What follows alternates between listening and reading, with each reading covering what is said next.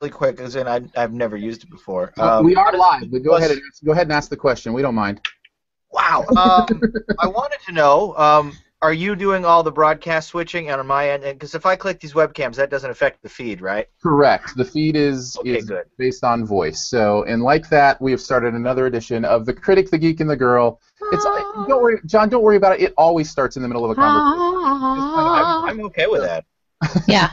Sometimes So, really awkward uh, conversation. Then after the awkward conversation comes the theme song. Danae, Ah! the theme song. All right. The critic, he's legit the girl. Wait, the geek. Our guest is John this week, the girl. She's a perfect fit. It's the critic, the geek, and the girl. Very nicely done.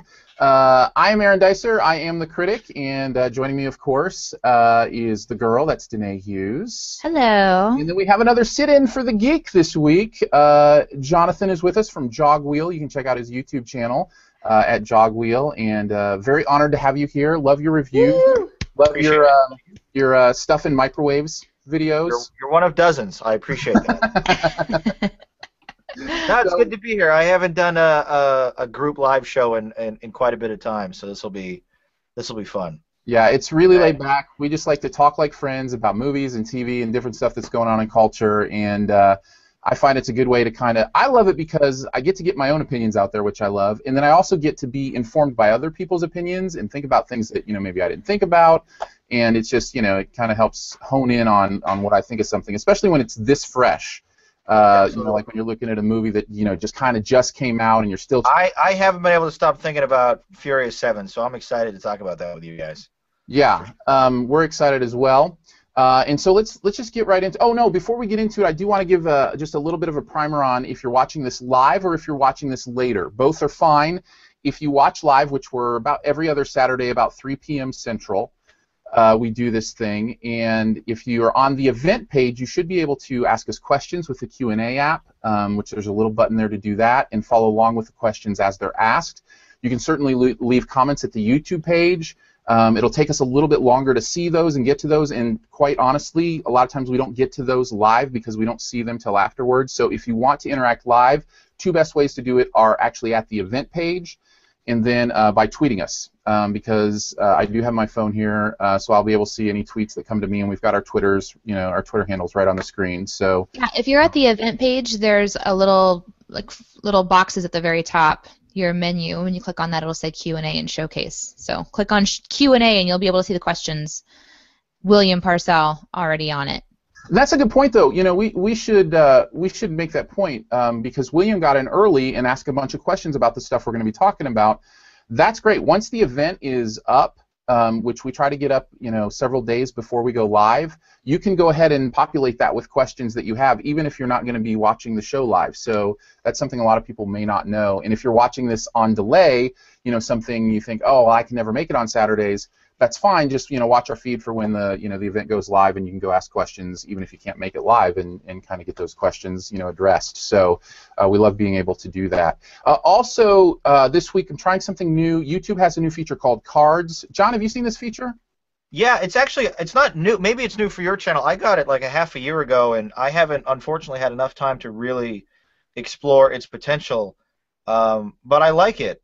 I'm annoyed that they had to move our branding bug from one corner to the next because that screwed up a bunch of my graphics. But it's it's one of the few YouTube features that I didn't immediately hate. So Yeah, and it's nice because it's available on mobile as well, and so many that's right. That's right. more people are using mobile to watch these videos.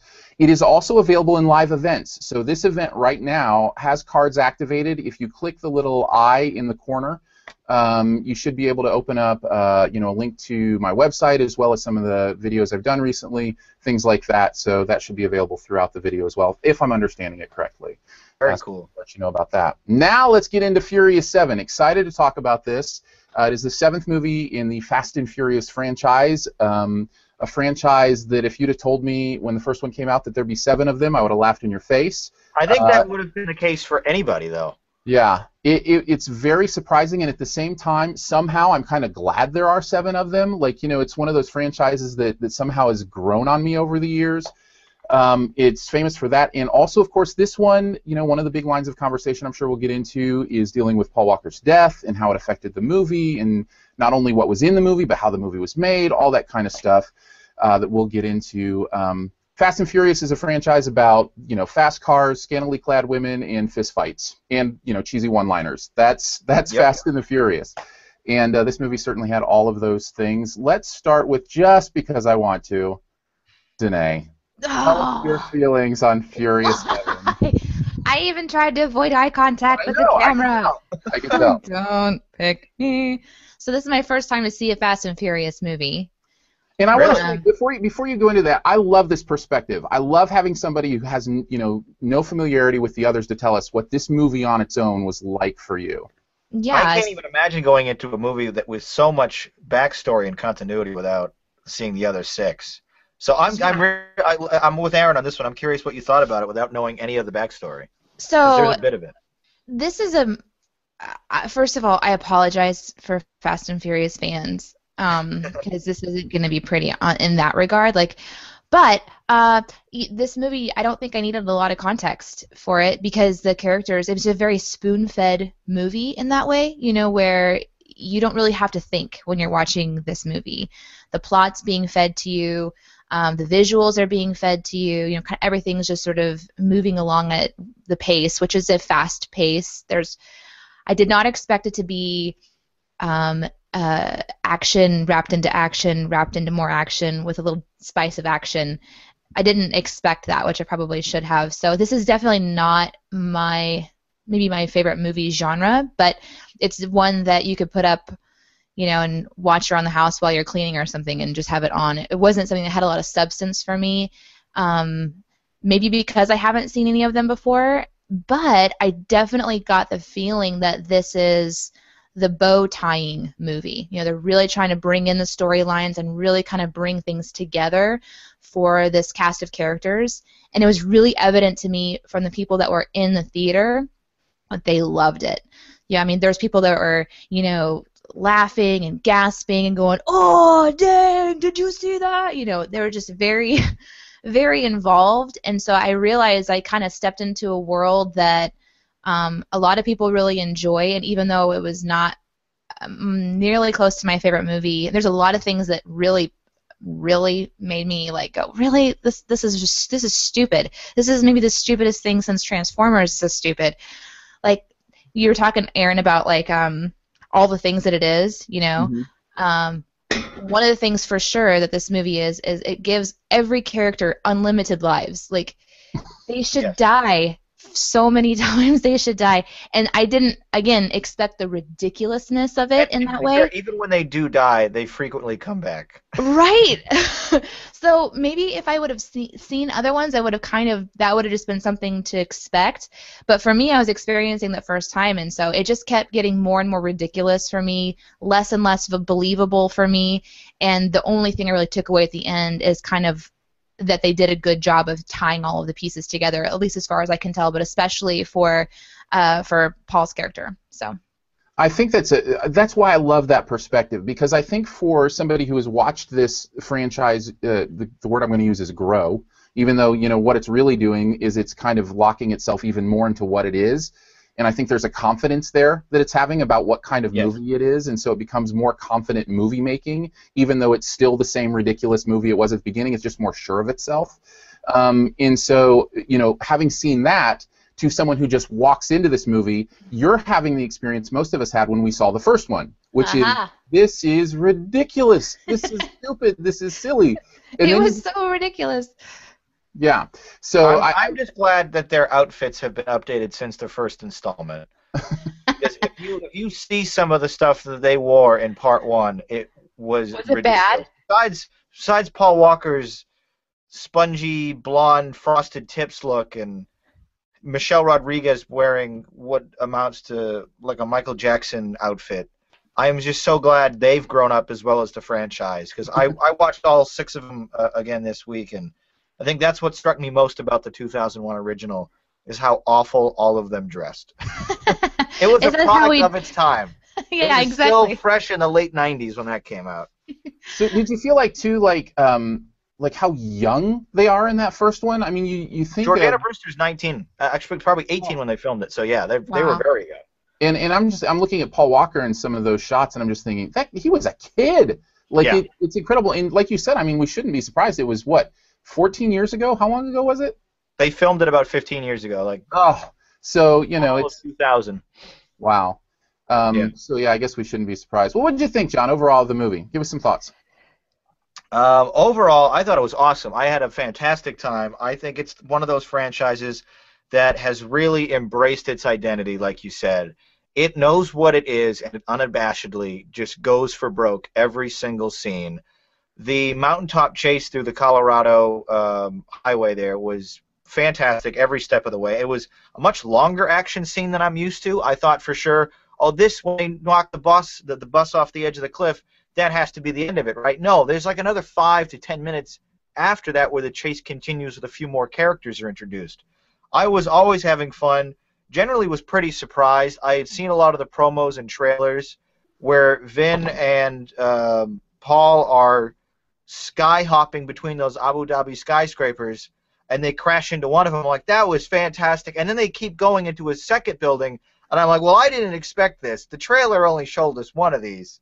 And like Danae said, there's a lot of just suspension of disbelief. These characters are invincible, immortal, car racing gods who can do no wrong. And if you embrace that and accept this movie sort of self awaringly lets its characters play in this universe where rules of physics, realism, and mortality don't exist, you can generally walk away with a pretty good time. Um, and I had an absolute blast. Like the everything about it was just so over the top, so much fun. I think as a cohesive unit, there was a lot that didn't make any sense at all, more so than the last installments. I think that's a bit of it is forgivable, be given like the extenuating circumstances of the production.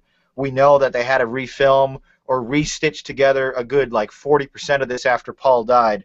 So the fact that the plot doesn't really make sense overall, I was willing to let slide.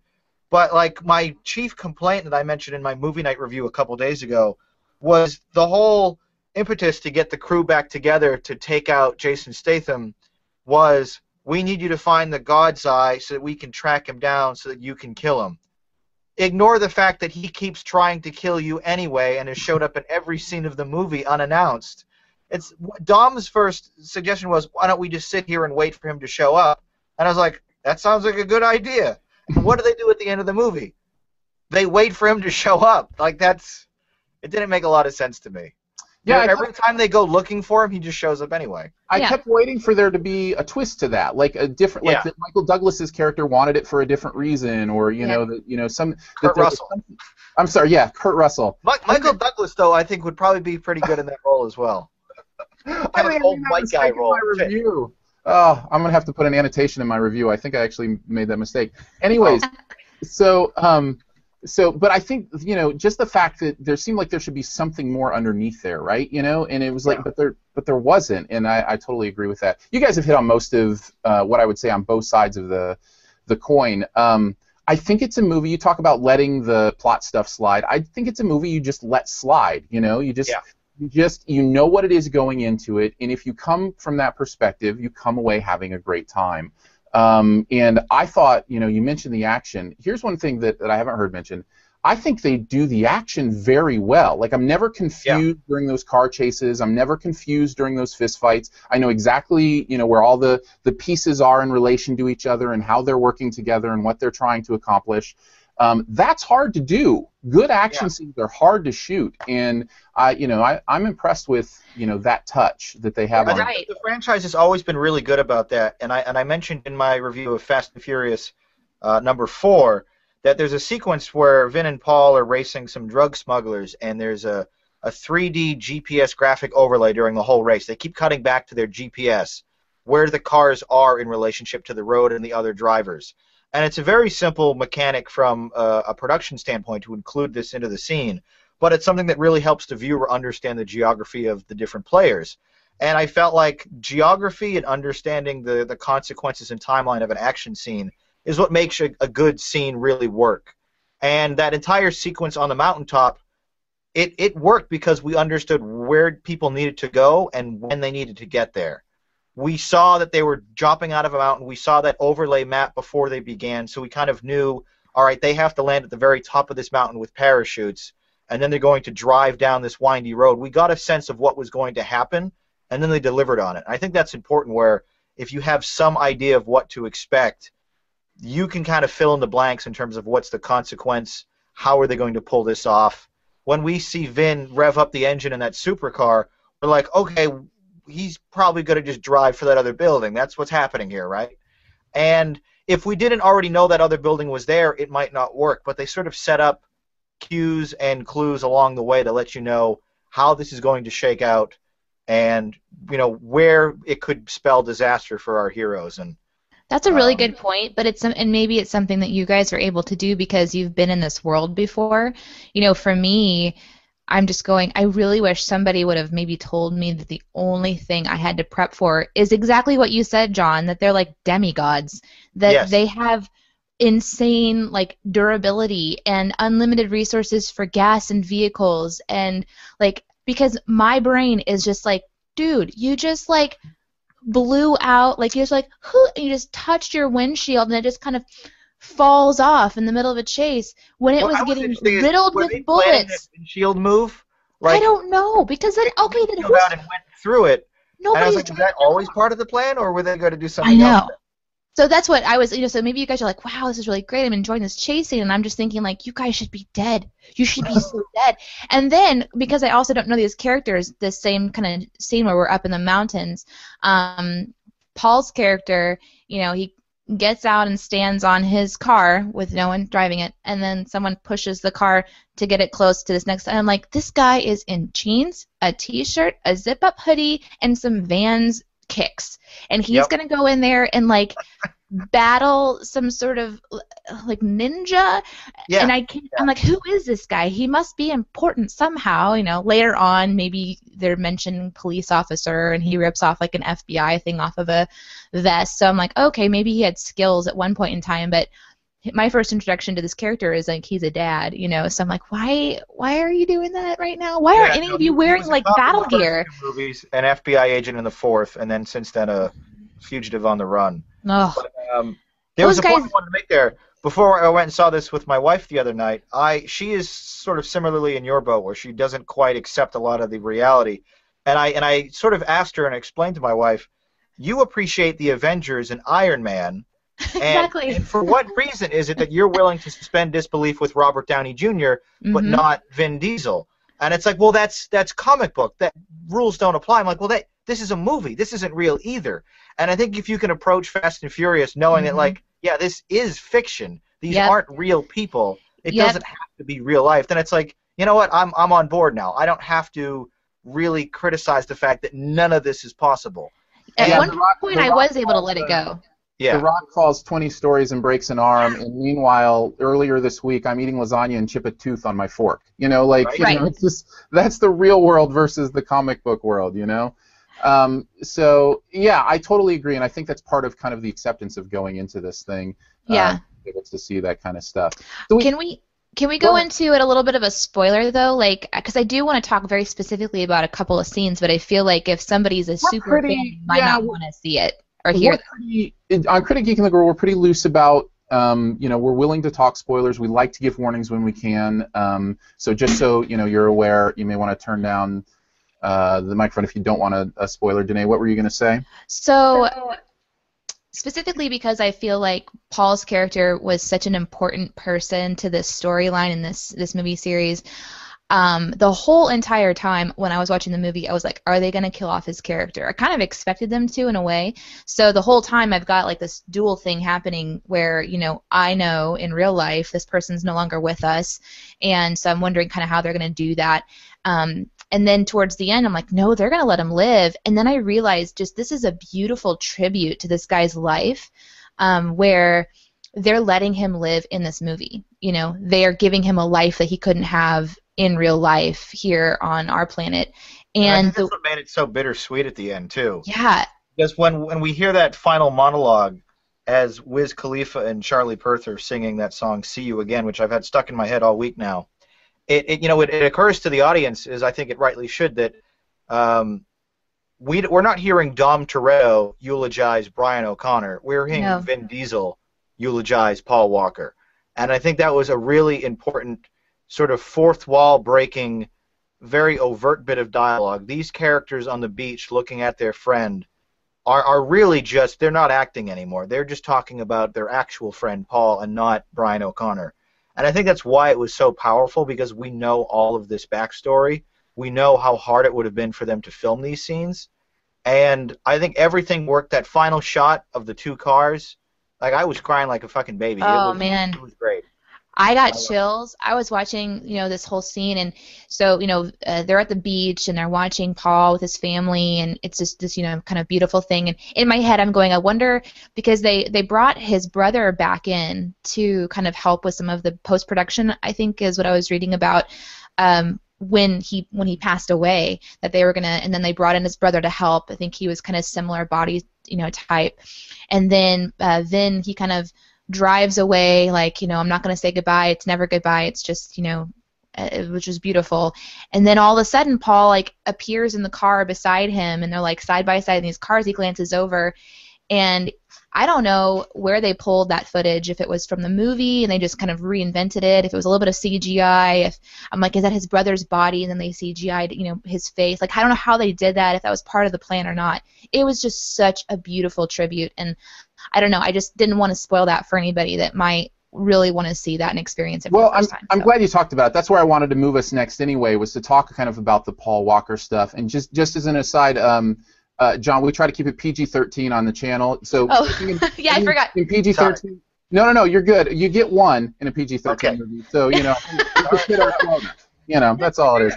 Um, so, anyways, uh, so yeah, so the Paul Walker stuff, I was so surprised by how emotional it was. You know, by how like it, how like you said, you know, the the tears are coming, and I'm going it's because it got really real there. You know, like it yeah. was real people mourning a real friend, somebody they really can, you know, considered family, and and it meant a lot to them. And um, and I think that is one of the most important things to mention about the movie is it is impactful in that way, and that they did. I think they did a really good job at at allowing that to happen towards the end in its biggest you know moment and not right. letting it distract from too much of the you know the in between um, having said that i do think his absence is noticeable. Yeah. And i do think there's a lot about this movie like you said that you forgave that i could not help but be distracted by which is you know oh, it was definitely a distraction. I was looking for the body doubles and the cgi masking every scene because i'm just sort of obsessed with the production of this movie and i've always been fascinated since he died 15 months ago, how are they going to resolve this? Now, Danae, you seem to only have noticed that final CGI shot it's at the true. very, very end of the movie, but Yep. there was probably a hundred of them. The entire everything in Dubai was shot with somebody else. They didn't film that until after he passed. Almost everything um, with him and the kid at the very beginning of the movie and at the end of the movie, that was all somebody else. oh my and- goodness. They did a pretty good job of cutting around it.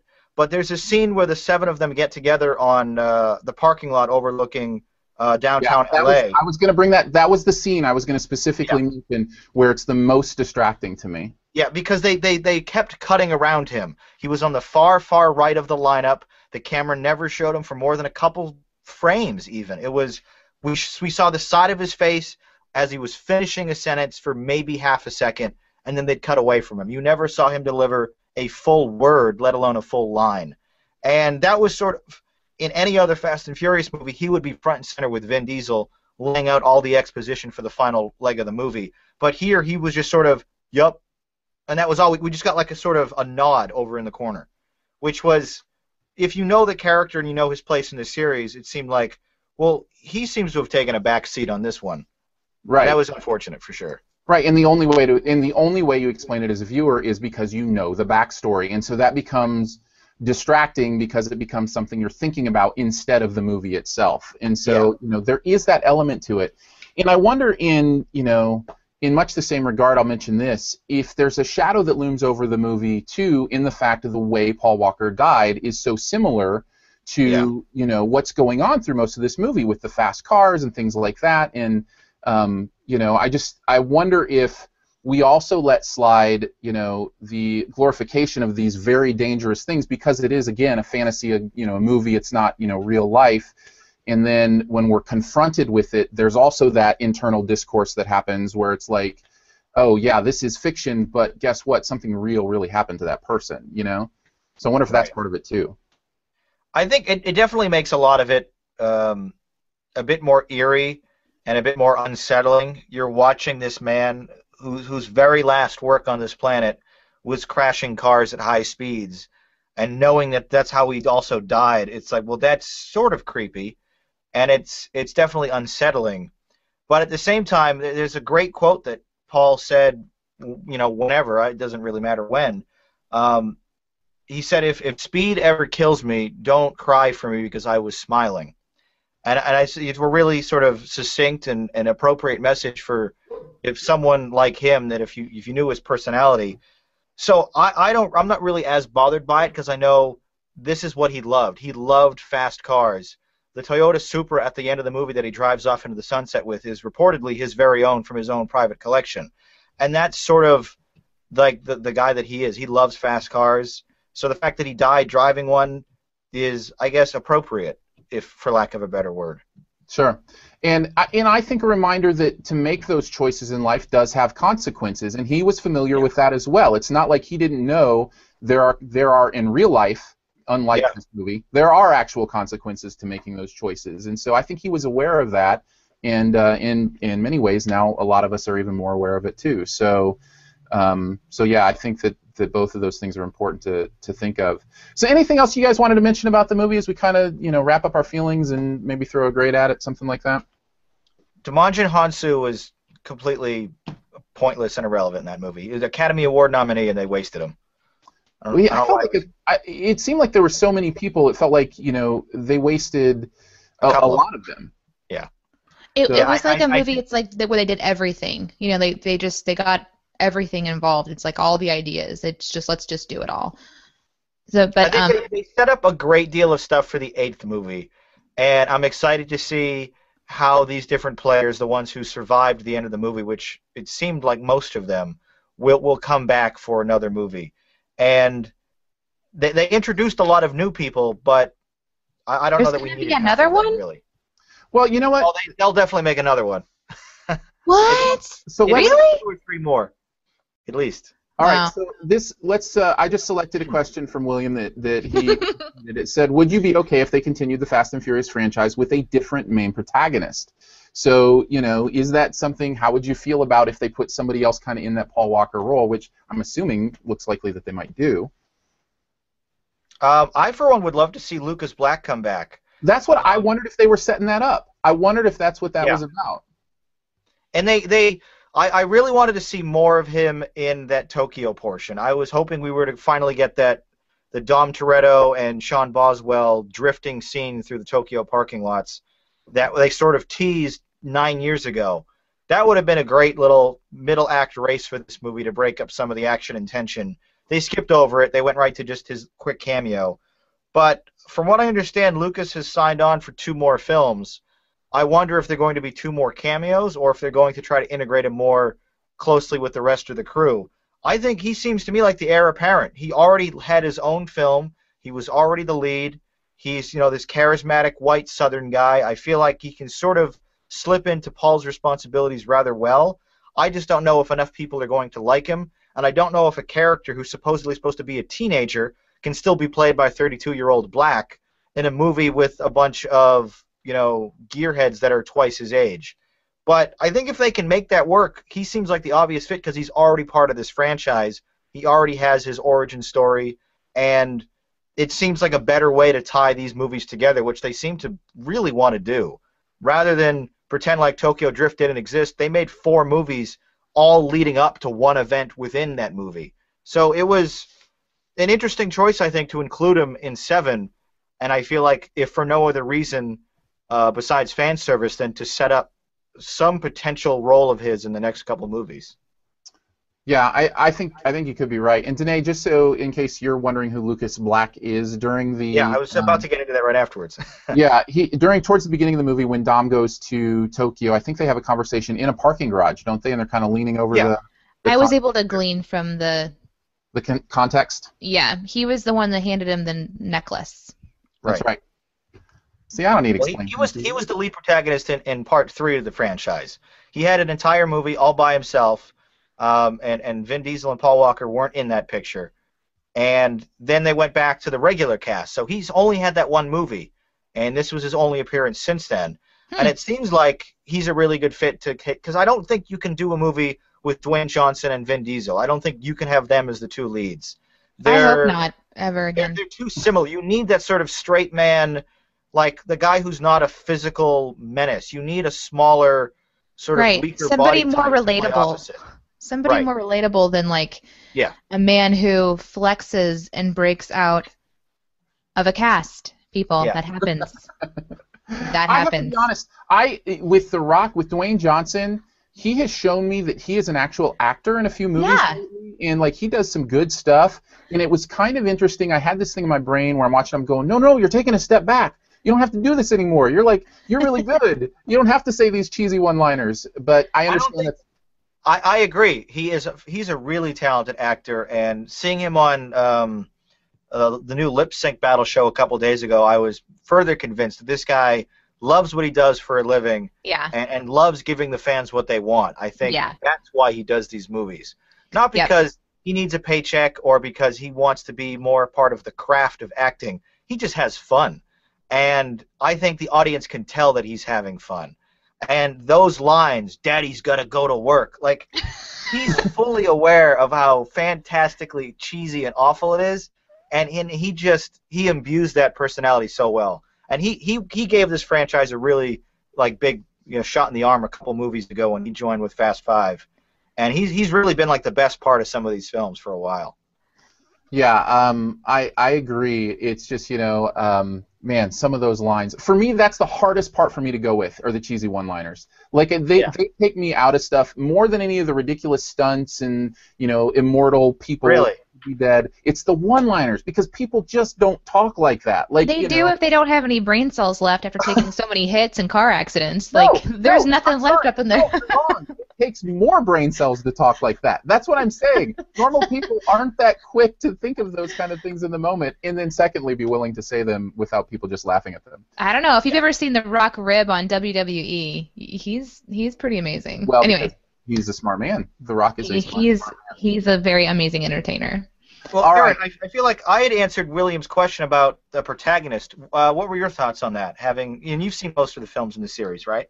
I have. I've seen them all. Um, And I think it's inevitable in many ways. Uh, I'm with you in hoping, uh, and that was my answer, that I hope that Lucas Black does kind of become that direction just because he has at least a little bit of the credibility to do so. You know, like you said, he Right. had his own movie, he's been there. Um, I don't think it will be as much of a problem as maybe you do. I think because of this movie is basic, this franchise, I should say, has basically just said, look, this is who we are, deal with it, and people are willing to go along with whatever. Uh, in many ways, I compare the Fast and Furious franchise to the Step Up franchise. You know, the the dance movie franchise, where this this cast of characters they pull from and they come back into the you know to the stories or whatever. And this this franchise has just said, look, deal with it. We're you know a 3D dancing movie franchise, and we're going to make a movie every year, and it's you know people are going to love it who love it, and they're going to come see it. You know, so there's kind of that you know that feeling to it, um, and I think it'll it'll be just fine at the end of the day. I'm looking forward to seeing how they, they tackle it. This movie was sort of a, a salvage project of what they had left after Paul died. The next movie, they're going to be able to start fresh. Maybe we'll get a better, more cohesive narrative, perhaps with less moving parts. Uh, but I'm excited to see what they go next with it. And and to you know Danae's incredu- uh, incredulousness, incredulity, whatever. All Uh, that to, works. To your, to your disbelief, they absolutely will make an eighth movie, if only because this one's going to make about a billion dollars. oh and- my goodness. Universal has E.T., Jaws, Back to the Future, The Mummy. This is their most successful franchise. And that's saying a lot. So there's no way they're going to stop this cash cow anytime the, the rest of the leads are still alive. Well, if I do go see another one, I I think I might at least have a better understanding of what I'm getting into, and I Yeah. might be able to en- enjoy it a little bit differently because there are there were a lot of really mu- beautiful and amazing things about it. Just the filmmaking, you know, the camera work, uh, the fight scenes, the rolling, just all that. It was just it was it was really great to watch, but in the moment, I could not get over the craziness of it. But yeah. Anyway, I agree. Uh, cool. Um, anybody want to throw? You guys want to throw kind of a grade at it, something like that? Just kind of overall, what'd you think? Nine out of ten. Whoa. I said Yeah. a B. B is where I landed on mine. Danae? Oh. A two out of five is what I was thinking. I, But I think the I think the Paul Walker send off alone is worth like one or two points. but the I've more that I think about it, movie before, and that's that's saying something as well. you've never cried at a movie? No, not in an action movie. Oh, oh, okay. The no, I last was time during Field of Dreams for sure. The last time I cried during an action scene was during The Incredibles when Dash ran on the water. There was something so moving about him like embracing his superpower uh, that I just I started bawling, and that's that's the only other time I can remember crying in an action scene. I think I would give it more after our conversation and after calming down. It's been 24 hours since I've seen it, and I've been able to process it more. So I probably would give it a little bit more than that, but I don't know exactly how much yet. it's still, it's still, it's like a meal where it was so different. It's like a different cultural meal when you're invited someplace in India and like you don't know what you just ate. It was very tentacly and strange, and and afterwards you're like, well, I didn't get really horribly sick. It was just awkward and uncomfortable, and I guess the experience was nice. You know what I'm saying? So. I think that perspective is wonderful because I think it's kind of like the you know the crazy uncle in the family where you're just like everybody just accepts it because you know that's the crazy uncle, but he's still crazy, you know. So your your your points are not wrong. It is ridiculous. it is you know hard to swallow, but it's just we've accepted it because we know you know crazy. you know crazy. that they're going to survive the things that they survive in this, and I had no idea. I, think kept, it's I was also- like, I think it's also important to point out that that I'm definitely the key demo for this franchise. I grew up with it. When they when they came out with the first movie, I was still a teenager myself, and I was sort of the target demo then of the fast cars and the hot babes in Los Angeles. hmm And I've sort of grown up alongside these characters. Jordana Brewster's only a couple years older than I am, so I I embrace it because this is what you know. They're they're I'm the target audience. Right. You maybe not as much so. no, I think I think if you just kind of forget everything else in the world for two hours, you can you have a good time Yeah. with it.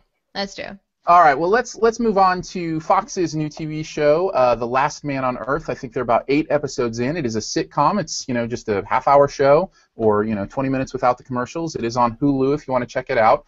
Uh, Will Forte as the um, supposedly last man on Earth, and it is just kind of a new apocalyptic comedy.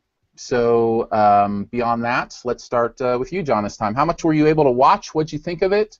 Uh, what are your I only had an opportunity to watch the pilot, uh, which was a two-parter at the at the least, um, and I really enjoy it. The, the style of the humor, it's it's very deadpan. It's it's very sort of satirical. Will Forte, um, I, I don't know if I had doubts about him, but I was really interested to see would he be able to carry a show on his own. I, for one, loved MacGruber when that came out a few years ago.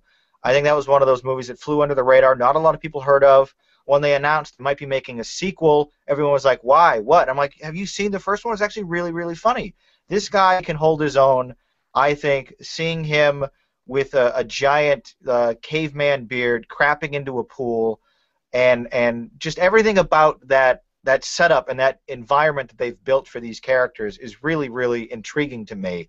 And every time I watch, I'm I'm thinking. The one time I watched, I'm sort of reminded like, how would I react in this situation? If I was the only person on Earth, would I just like make a camp in the Louvre and then like appreciate modern art? Would I live downtown in a Walmart? Like, what would you do if you had access to everything unfettered and you had no repercussions? You had no social rules of any kind. And this mo- and this show really sort of explores those ideas, which is what I like about it a lot so far. I, I totally agree. I think the the atmosphere is one of the best points of this show. That it really embraces those questions and what it would be like, and at the same time, it's just a silly comedy.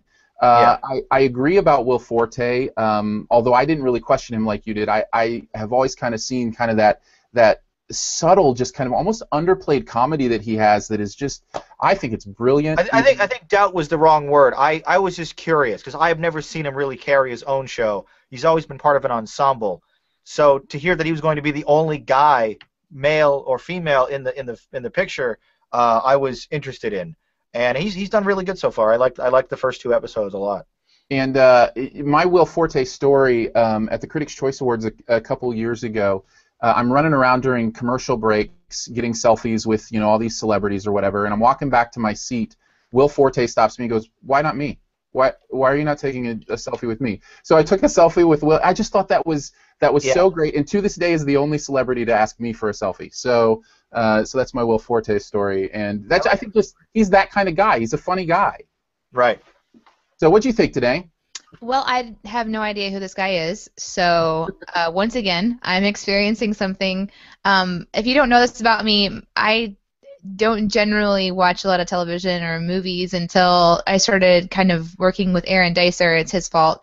So, um, why you're on the show though? It's why I love your voice. So tell us what you thought. I have no idea who this guy is, and th- I also, what I really appreciated about it is the setup of this environment. You're just immediately in the world. There's no context. There's no, you know, and so a great virus came and hit America. Blah blah blah. It's just like you are in it. You're figuring it out. You're watching these scenes unfold. It's moving from you know one thing he's doing to the next thing he's doing to the next thing he's doing he sets up camp in a big house and it's very apparent he's just gone all over the world and he has stolen whatever he wants there's a gigantic dinosaur head sitting on the middle of the dinner, din- dining room table there's um, paintings and all this kind of stuff and you get to really see sort of the mentality of this guy that survived and so learning his character has been interesting for me. At first, I found him really fun, and now I find him extremely annoying. I have watched all of them up to this point. I did like a little binge watch.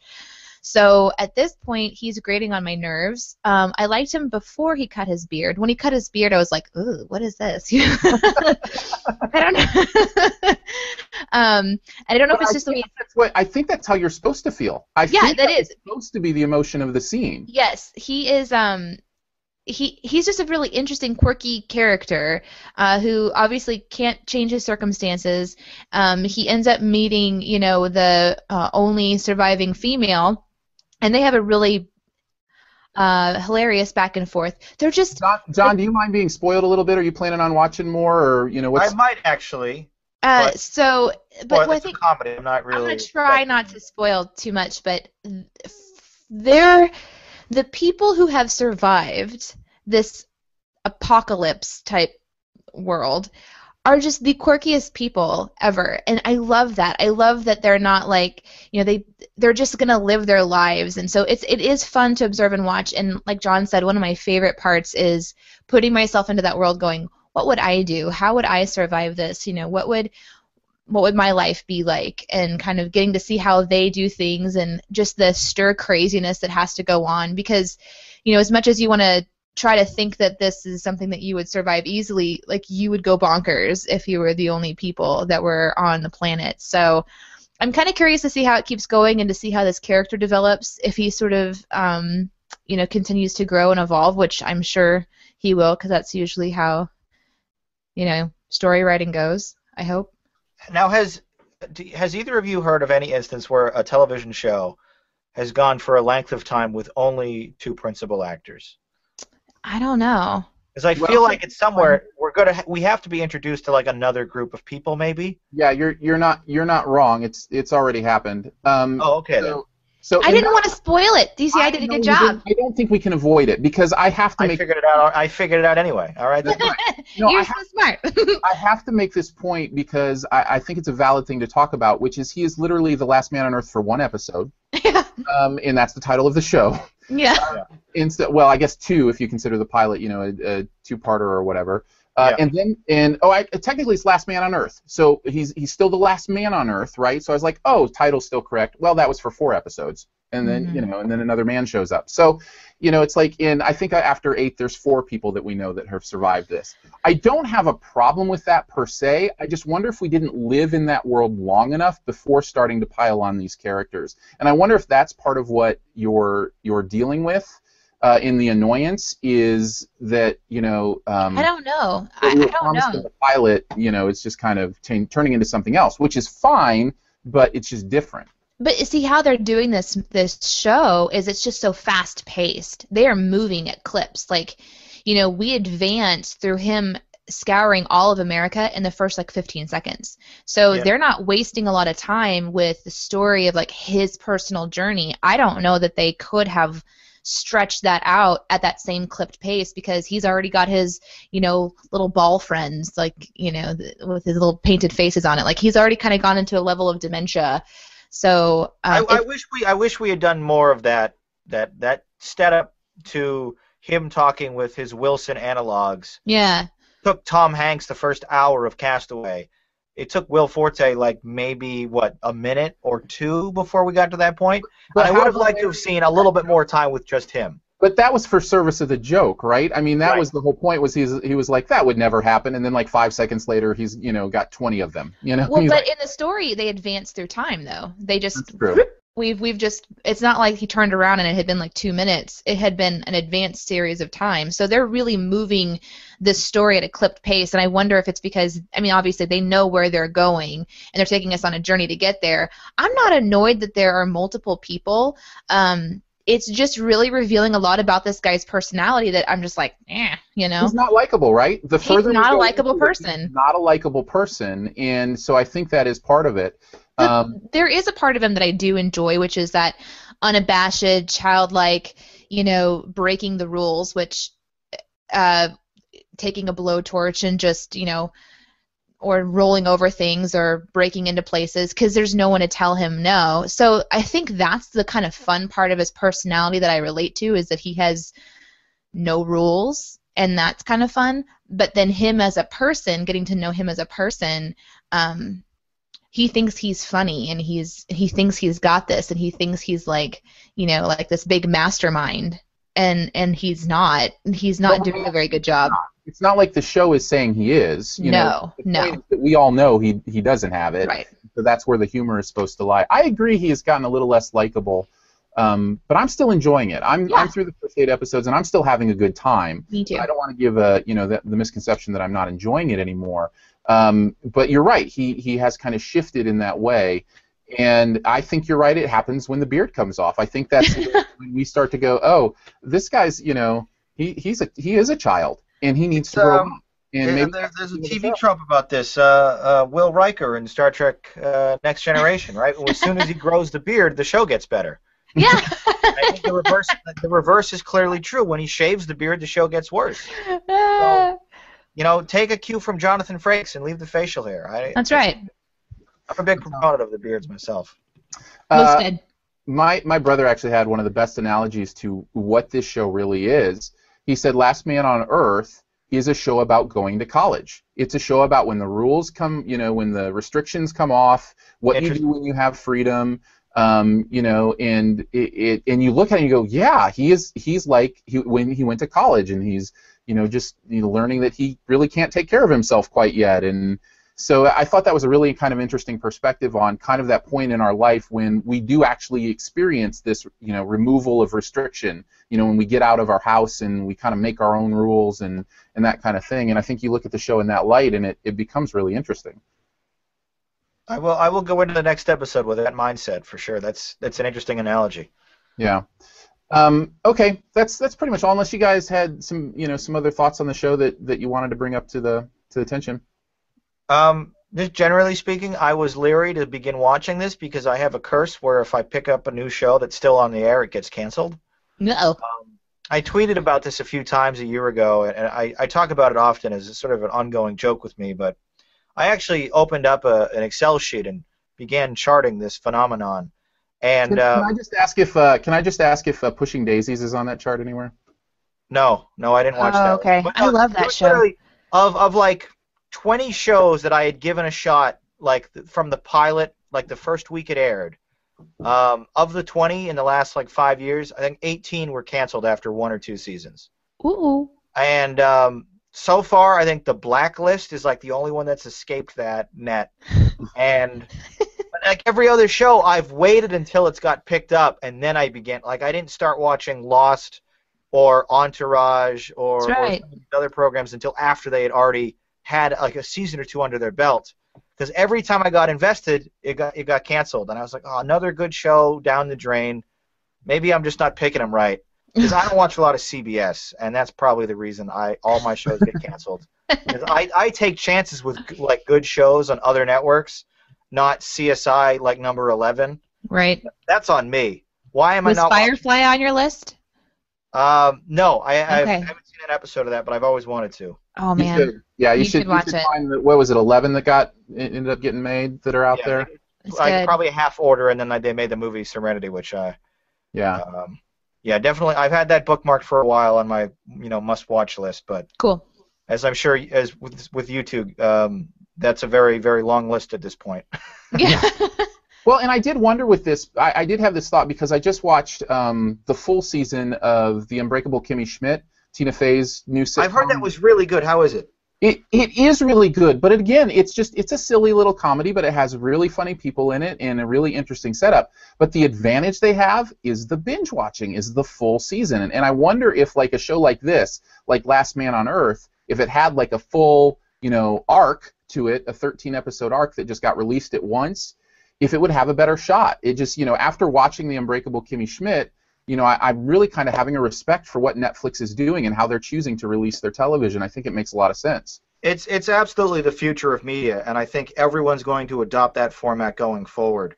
I wouldn't be surprised if we got to a point where shows were somehow simulcast across these two different platforms. If they release all 13 on Netflix, but they sort of stagger the releases for broadcast, or or vice versa, where they, they stagger them first and then release all of them on an online platform at the end of the season.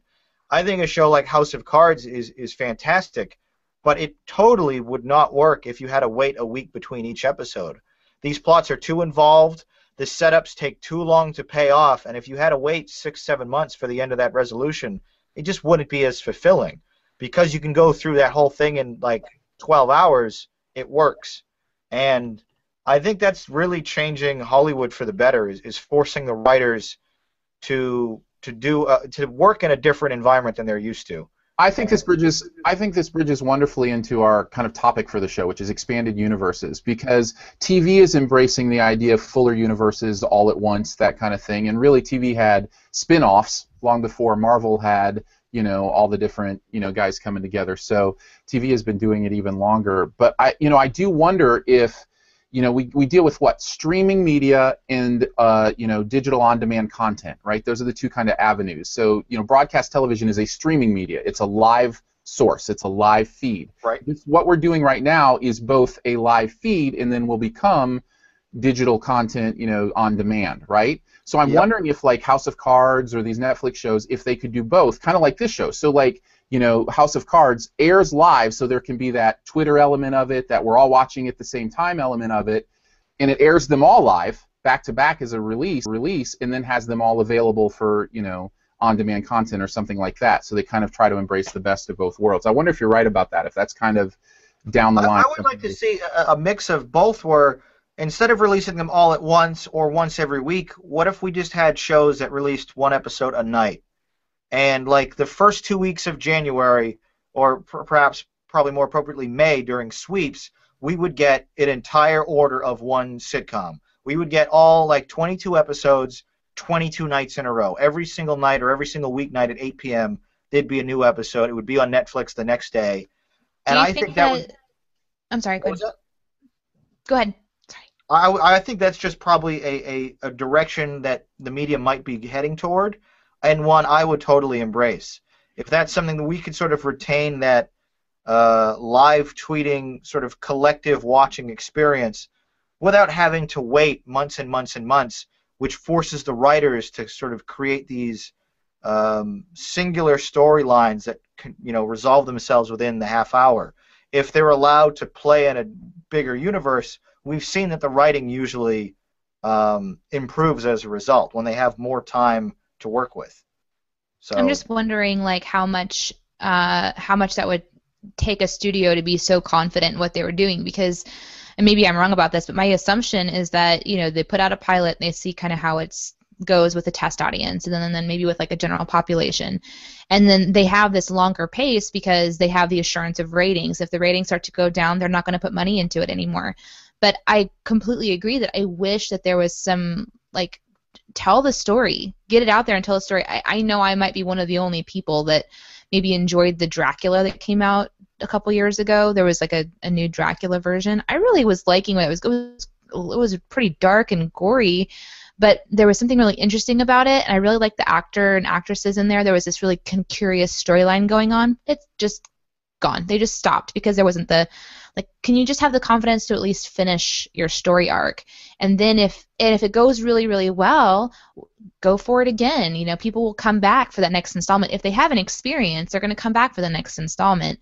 Um, so I don't know. I, I agree with you on that. I wish that they would do something where maybe they do like a live show and then you can go watch the next three episodes and you can tune in next week live show then three more episodes kind of a thing just keep people on the pulse because you know you want to ride this audience that is getting used to and has complete access to entertainment consumption at their own time for me, I don't usually start watching something until it's on Hulu, and I can just go through several of them. It's, um, I read books almost the same way.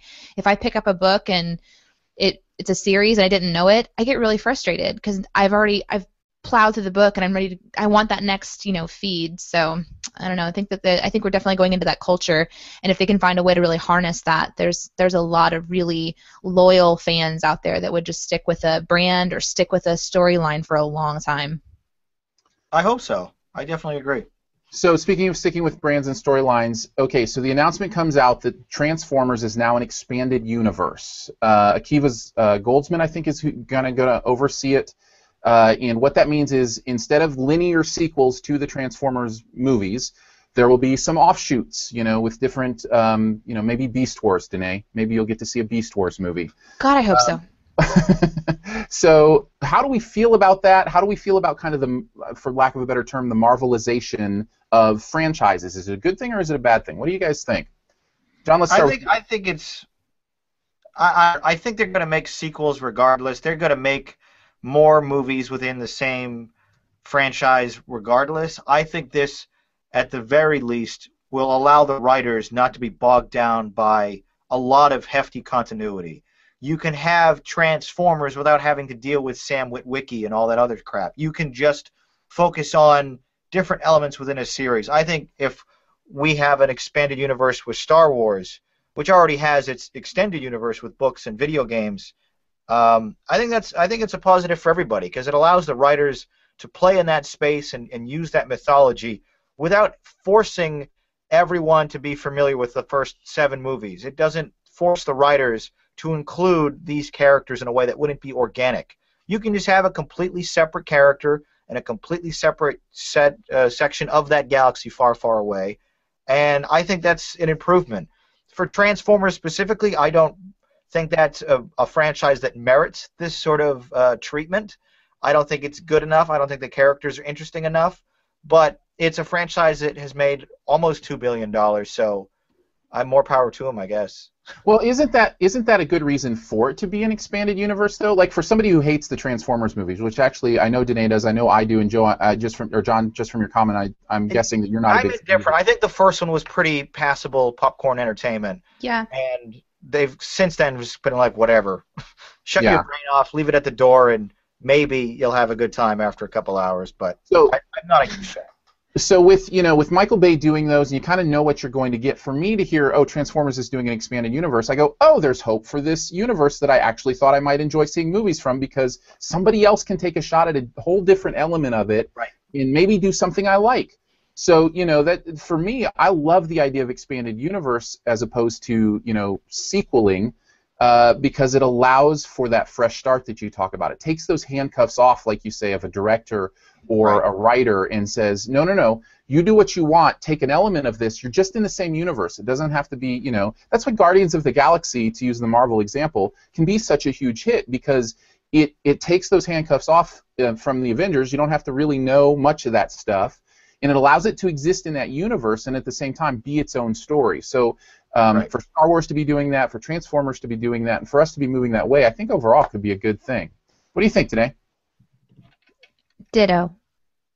Good. That works. I mean, I'm like picturing yeah. now. I'm picturing now like a like a lower budget, uh, like drama that involves characters in Star Wars just using the Force in like a like a fist fight on like like with a Star Wars movies without any space, without any spaceships. I thought you were going to say like. I thought you were going to say like CSI Tatooine. You know, like some. but honestly, but why not? I would watch that. Let's be honest. Right. I would watch that. That sounds really interesting, and that's the kind of thing that Disney can do now. They have all this money. They have all these uh, IPs that they can go to work with. and I'm excited to see what they do with it. As for Transformers, I'm not as familiar with that property, so I don't know sort of where they've left untapped potential. But people love those giant robots, so more There's movies a- giant robots Disney- and less movies with Mark Wahlberg and Shia LaBeouf. I think I think it's a win-win. Isn't Disney kind of doing the expanded universe thing also on TV with um, Once Upon a Time? I mean, think of all the franchises and, Mhm. and pieces they're pulling into that. They're having a fun Frozen- time. They're having a good Frozen time. is a huge hit, and within one season, it's the main storyline of a TV show. You know, I That's mean, it's, smart. It's That's really smart. interesting, and I, I think it is smart, and I think there's some really compelling things about that. As a fan, there are parts of it you don't like. Like there are parts of it you go, "Hey, you're taking something I loved and maybe making it into something that you know feels a little cheaper." No, but, think about think about um you know the the outcry from the general public after Avatar came out. Everybody was like, "Where do I go now?" When you have a really great story and a really great world and a really great universe with characters and just there's so much dimension there, people want to figure out how they can go back into it. And there was nothing for them to do other than wait. And so they started to make, you know, uh, LARPing groups and you know fan art and fan fiction. Like you can't stop that excitement. So if there's another source, another way for someone to kind of connect in, I think it's really really smart. I think you mentioned uh, James Cameron's Avatar, and at first I thought you were talking about the Last Airbender, which Ah. is another which is another great example of how a, a expanded universe could really help a property that was Mhm. absolutely butchered by you know by M Night Shyamalan with that awful movie, uh, where the original property is so good uh, that you know maybe you go back into that There's a bad version. Yep. and and and go back and do something interesting with it. Um, so I overall I think it's a I think it expands our opportunities. It expands our opportunities for great stories because you, you're allowed to work and you're allowed to play in other people's sandboxes, and that Yeah. that seems to me to be a good thing overall. I agree with that for sure, and I'm excited for a lot of these different franchises to start branching out. Marvel has so many uh, fantastic characters and untapped pockets of that universe that so many different directors and writers are now able to sort of explore and, and integrate into new storylines. And the fact that this didn't happen earlier is surprising, but now that it has, it's and the, the news recently, a couple months ago, that Sony and Marvel had finally worked out a way to incorporate Spider-Man. Like I'm so excited for that. I detest the uh, inevitable reboot of Spider-Man for a yet third time, but I think getting these characters together in, in a good way that services all of them appropriately is, is really exciting, and that's something that wouldn't have been possible if everyone wanted to go their own separate avenues with their own separate lineages. Now we can just everyone be part of the same pool, and you can have a lot of really cool crossovers. All right, so I'm going to take this uh, question from William. Uh, I think it's a great one and, and one I wanted to go into. It says, with a growing demand for interconnected universes, do you think we've seen the last of standalone superhero films? So are we leaving something behind that you know maybe we should think twice about? Um, yes. Short answer, yes. I think we have. So you don't If- think there will be any more standalone, uh, especially in the superhero genre, movies made? Um, if they're successful, no. That's that's the kind of thing that you can't just make a movie and have it get a hundred, uh, five hundred million dollars and then not follow up with it. That's not the culture that we live in anymore. If something is successful, it gets a sequel. The things that don't are are period dramas, things based on real events. We're not going to have 13 Years a Slave. We're not going to have you know 128 hours. I picked two movies with numbers, but you get my point. like these aren't the types of things that warrant sequels, but everything that's not that, everything that's action or adventure or superhero, if it makes money, Hollywood's going to find a way to make a sequel. And if it's an expanded universe, then they're not going to feel as guilty about it. We don't have to deal with contracts and and big pay grades for our A-list actors. We can get an entire new group and just play somewhere else in that same sandbox. So I, I think yeah, I we're going to see a lot more of this going forward for sure.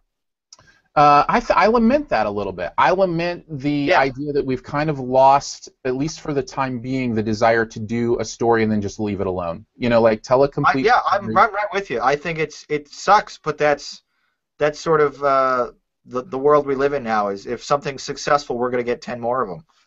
Do you think? Um, I'm thinking of this uh, this summer. Pixar's got Inside Out coming uh, coming out, which by all accounts looks like should be another hit for them. It's an original. It original. looks really fun. It looks like a blast. It's original content. Um, not necessarily superhero movie, so I know we're not necessarily asking the same question. But even stuff like that, do you think if that's successful, Pixar will go, yeah, we'll do Inside Out too? What do you think about that? I don't Uh, know because they haven't done it. They haven't No. duplicated everything already. So Pixar has been very cautious about making sequels. With the exception of Cars and Toy Story, they've they've mostly shied away from it. It's been what 12 years since Incredibles came out. We still haven't had a sequel to that. And by all accounts, we should have that should have been one we've seen like five movies from already. agreed. I Yeah, love that, that I mean, that was a huge movie, universally beloved, and yet no sequel yet. Frozen, they got right on that. So who knows? Yeah, it, and it could be a ch- you know changing changing perspective for them. I'm Um, just looking at the objects behind you, Aaron, and I'm thinking Wreck It Ralph. I could go for a sequel to that too. yeah, absolutely. Yeah. Um, I, I I think it's just you're right. I think it's going to happen. I just lament a little bit of just tell me a story, tell it well, and then leave it alone. You know, let it let it rest in my nostalgia. You know, kind of thing. So. And um, even if they do leave it alone, there's no guarantee they won't reboot it or remake it with a different cast 20 years later. Well, th- that's true. I mean, we're hearing, you know, of, of sequels. To, you talk about superhero stuff, like sequels to like Hitch, uh, not Hitch, um, Hancock. Sorry, Yeah, that, Uh, that movie wasn't good enough for a sequel. but they're talking about it, right? And so, you know, I mean, it's it's like they, they are really digging deep to make things into sequels, and I guess that's just kind of the the world we're going to live in. Yeah, probably. It is unfortunate, but I think it makes sense that, you know, as a huge corporation trying to make sure that you're making wise decisions with billions and billions of dollars and a lot of people and a lot of um, you know, they have a lot of clout, they have a lot of they have the, you know, a standing that they have to ha- maintain in the community. Um, they don't want to take really stupid risks, so they go back and they go, okay, what worked here? Okay, well, if we just tweak this and this, why not just do it again? Like it's kind of like how I'm learning how to cook. Like, okay, I've made enchiladas a lot lately because I did a really good job the first time. So I'll just I'll add a little bit here and I'll add a little bit Makes there. sense. And it, eventually, maybe we're all going to get tired of enchiladas, but we still eat it, and it still does what it's supposed to do. So next Um, time, next time you're making enchiladas and you you add a little salsa to it or something, that could be like your expanded universe. That's my expanded universe, guys. That's all I got. On, on a similar note, I realize this might be a bit off topic, but we're also seeing recently a, a huge trend in television doing the same thing. Um, like with Batman. uh, Better we're- Call we're Saul. seeing- we're seeing TV shows expanding from movies. We're seeing Batman shows. We Mm-hmm. have um, uh, what's it called, Agent Carter from Marvel. hmm hmm and and we're also seeing a lot of remakes and and sequels. We have Girl Meets World. We're going to get a sequel season to the X Files. I don't know what you even call it. And it was just announced they're probably going to bring back Full House. And like I'm actually excited about some of these these remakes, going back to these characters 20 years later. But it, it's sort of what Danae said. It's if we don't know what's going to work, let's just go to what we know works. And it, it's it's definitely a lack of creativity, and it's sort of depressing that we're not getting big original stories anymore. But at the same time, some of my favorite films from last year were the originals, the ones that stood on Mhm. their own. Guardians of the Galaxy and Interstellar and Birdman were all original properties that hopefully won't get sequels or follow-ups, and Guardians probably will. But it, it's we're still getting some original movies, but in in a sort of pantheon of sequels and expanded universes, they feel like the minority these days. Yeah. Uh, 'cause- I mean, because they are, but it's there's still there's still hope, Aaron. That we still gonna get some standalone pictures, I think. And you know what? If you're doing it well, if you're still telling good stories, it does not bother me at the end of the day. Like for instance, you mentioned television. I think of Better Call Saul, phenomenal show that comes from the Breaking Bad expanded universe. And I'm, you know, at the end of the day, you're making a great TV show. Who am I to complain that it came from somewhere else? You, you know what I'm saying? So if you're telling good Right. stories, I'm not going to complain. But if you're getting lazy just because you have a great sandbox to play in and you're not using those toys well, um, then then it becomes an issue, I think. And you know what the truth is? There's always going to be somebody really hungry and maybe really poor who's going to tell a great story to get noticed. And that's you know you're going to have those independent films that are going to pop up. And uh, I think of um, It Follows, the horror movie that just came out. That's you know uh, I've now has an things. Haven't seen it yet myself though, but yeah. wide release. I just I just saw it and it's it's captivating. Like it's it's somebody's original idea of what a horror movie could look like that tells a deeper metaphorical story. and um, that kind of stuff will always end up popping up. You know, so I think that there'll always be kind of the hungry creative types that will you know tell good stories, even if the big money making types don't. And and I think as much as we can sort of lament this oversaturation and this interconnected instant gratification social media world we live in, it also is an advantage to these smaller works, these independent stories, because if there is something out there that's good, original, and independent, people share it and it gets around. And we're in a world now where, where millions of people saw the Babadook last year, which was an Australian horror movie that probably would have completely you know, lost a lot of money and not been seen by anyone on this country uh, just a few years ago. But thanks to all these different platforms for sharing and streaming, it was one of the most widely regarded uh, horror films of last year. And that's something that I, I'm really excited about. Is that when these smaller movies and projects and TV shows do create some really interesting content, most people hear about it, and we actually have avenues to see it ourselves from the comfort of our own home for you know only a few dollars. And if we can keep going in that direction, I think everyone will win. Hopefully. Totally agree. All right. Uh, I'm glad you mentioned that, and I, I don't know if we're going to talk about it uh, about the the app, but when you were talking about like just for a few dollars, you know, you can support something that might not get a lot of recognition. It made me think of the app that we're thinking about talking about because I was just getting ready to transition into that real quick. I know we're kind of uh, just crossed the hour mark, but let's talk about it quickly. Uh, John, you mentioned uh, House of Cards. Have you seen the latest season? I've seen all of them. Yeah, wife and I binge watched uh, in about two two or three days. He is playing an app in that season, and he hires the writer of a review of that app to be his writer of his book. Do you remember this? Yeah. That app is called Monument Valley. That game that he was playing is called Monument Valley, and that's where I first heard of it. I know it's been around for a while. Actually, I think I heard of it before then, but that brought it back to my mind. Uh, and it's a creative puzzle type game. It's available on iOS and Android. I think it's like four bucks, and then there's an expansion that's like another two bucks for another like uh, what is it, 12 levels or something like that. Eight. Um, another eight levels. Uh, so there's this uh, that kind of sparked my interest. I had a few bucks in my Google Play account, downloaded it to my phone, and fell in love instantly with this little mobile game and uh, since then shared it uh, with Danae, and she seemed to enjoy it. So I wanted to chat a little bit about it, if for no other reason to say, hey, there's this fun little game out there for a couple bucks that people might enjoy. Danae, do you want to uh, even explain it maybe a little bit more if I missed something, and then tell us a little bit about what you think about it? Yeah, you you definitely hit really well on it. Um, I think what is really attractive about the game is that it's just this beautiful piece of art. It uh, Escher, if you know who Escher is, um, yeah. the artist Escher. He it, there's a lot of really interesting similarities um, about how the each level that you're playing is actually a piece of art, and you're interacting with it, and you're kind of moving it around and figuring how to get from point A to point B. Uh, you're moving your character throughout this almost like a maze of uh, whatever scene is in front of you by you know shifting different things here or there and trying to um, logically get through it but a lot of it has to do with being illogic um, where certain pathways aren't supposed to line up when they do. In the very starting, I, I can try to show it to you. I hope my I'm gonna try to. So this is the very first level that you see, and you're just this little white character down here, and you're trying to get you know up here.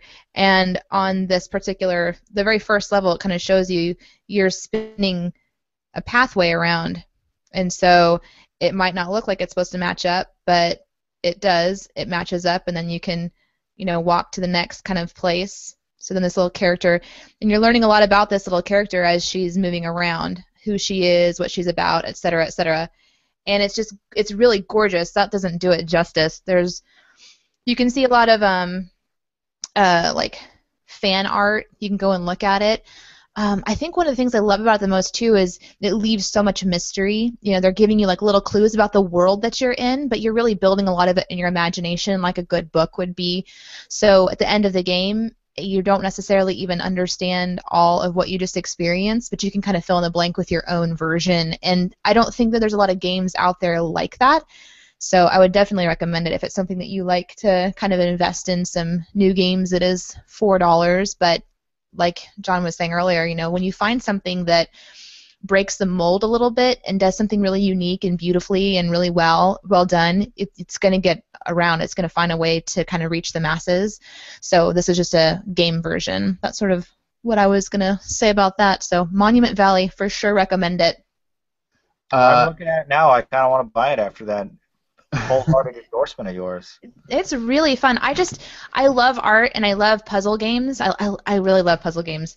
So, here's the thing. Here's the thing. If you remember the conversation, it was more heavy, probably about a year ago, maybe even two years ago, about are games really art, like movies and TV and telling stories, and do games really tell stories in the same way because they're I, I, don't interactive? even, I, I was offended by that discussion, honestly. When I heard that there was a, even a conversation there, I'm like, what? Where? Where's the deb- Where's the other side of that discussion? How are they not art? I don't even Well- understand.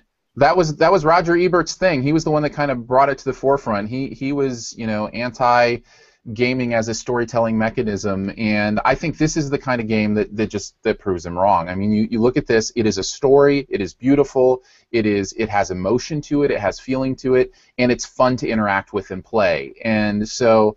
Um, I think this is one of those games I look to and go, you know, see that games are art, that they can, like you said, leave a sense of mystery and story and that kind of stuff. Yeah. yeah, My- I've, I've experienced that with, with plenty of games over the years. This, I think, is perhaps uh, a bit more overt with it, but Mhm. it's.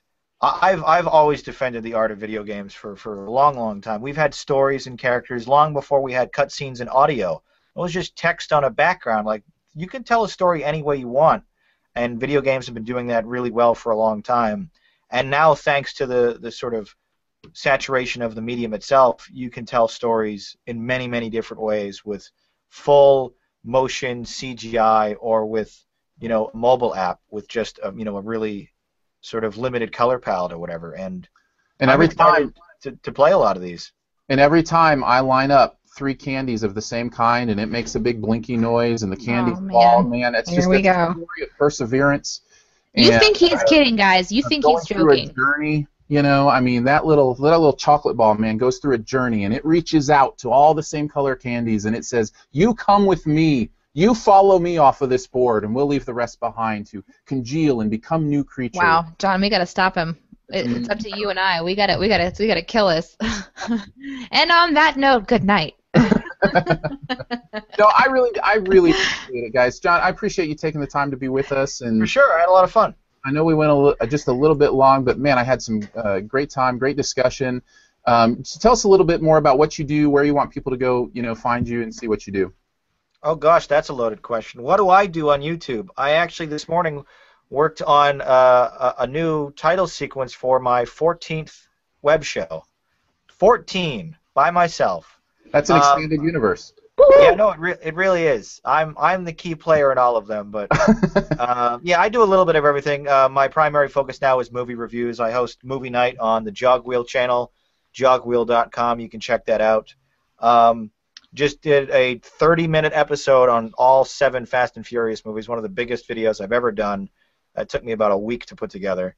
Um, I also do game let's plays, news and rants, comedy sketches. I ride roller coasters, blow stuff up in microwaves.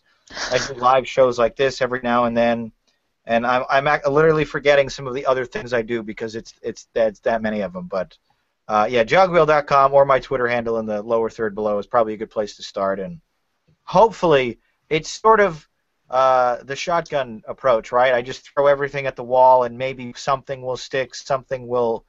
That's the creative the process, though, right? That's what that's what we find out, and it's one of the things that Yeah. people who aren't in this world kind of wonder at. Like, you know, I know when I tell people all the different projects I have my hands in, and the different shows that I'm doing, and the different you know ways I'm you know communicating the things that I'm passionate about. They're like, just just pick one. Isn't that okay? Can't you just pick one? I'm like, no, but I want to I want to have fun doing doing it all and finding out you know you know. Oh yeah. I. I I operate most of my shows at a loss because I just like doing it. Like there's a lot of these shows like why am I spending all my time on something that no one's really going to watch or these shows that aren't nearly as popular as some of my other projects. And it's like, well, I could just focus on one of them and get the quick return on investment, but that's not fulfilling to me as a person, as a creator, or as a professional. So I don't do that. And I try to create a little bit of everything to keep myself happy, engaged, and and um, you know, busy. And the result is probably a scattershot of 12 different things, but I enjoy it, and the people that watch those individual things seem to enjoy it too. So, no complaints here.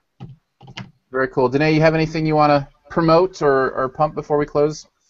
Uh, well, I do a radio show with Aaron Dicer, and you can check out our audio and what we do at aaronanddanae.com. We just uh, started doing Patreon, which means that we're crowdfunded for a talk show, and we just hit our first goal. So uh, we're going to be going live on a talk show format once a week, and there's a lot of details kind of coming out. Our goal is to go live five days a week when we get our next goal. So if uh, our audio and our show is something that you listen to or you want to go listen to and you like, you can certainly find ways to support us for like three bucks a month, stuff like that at patreon.com slash Aaron and Danae. So, but mostly that's kind of what I've been doing lately. All my other side projects I've put on hold over the last couple years, but as they come up, I'll tell you about them. Uh, and I would mention I wouldn't be surprised, not you know guaranteeing it, but if uh, Critic Geek and the Girl becomes part of that you know live talk show kind of feel, um, we'll still do the video part of it or whatever, but uh, we may be kind of integrating that into uh, the show. Which, by the way, we should mention is called Shoe the Dough, uh, which is Spoonerism for Do the Show.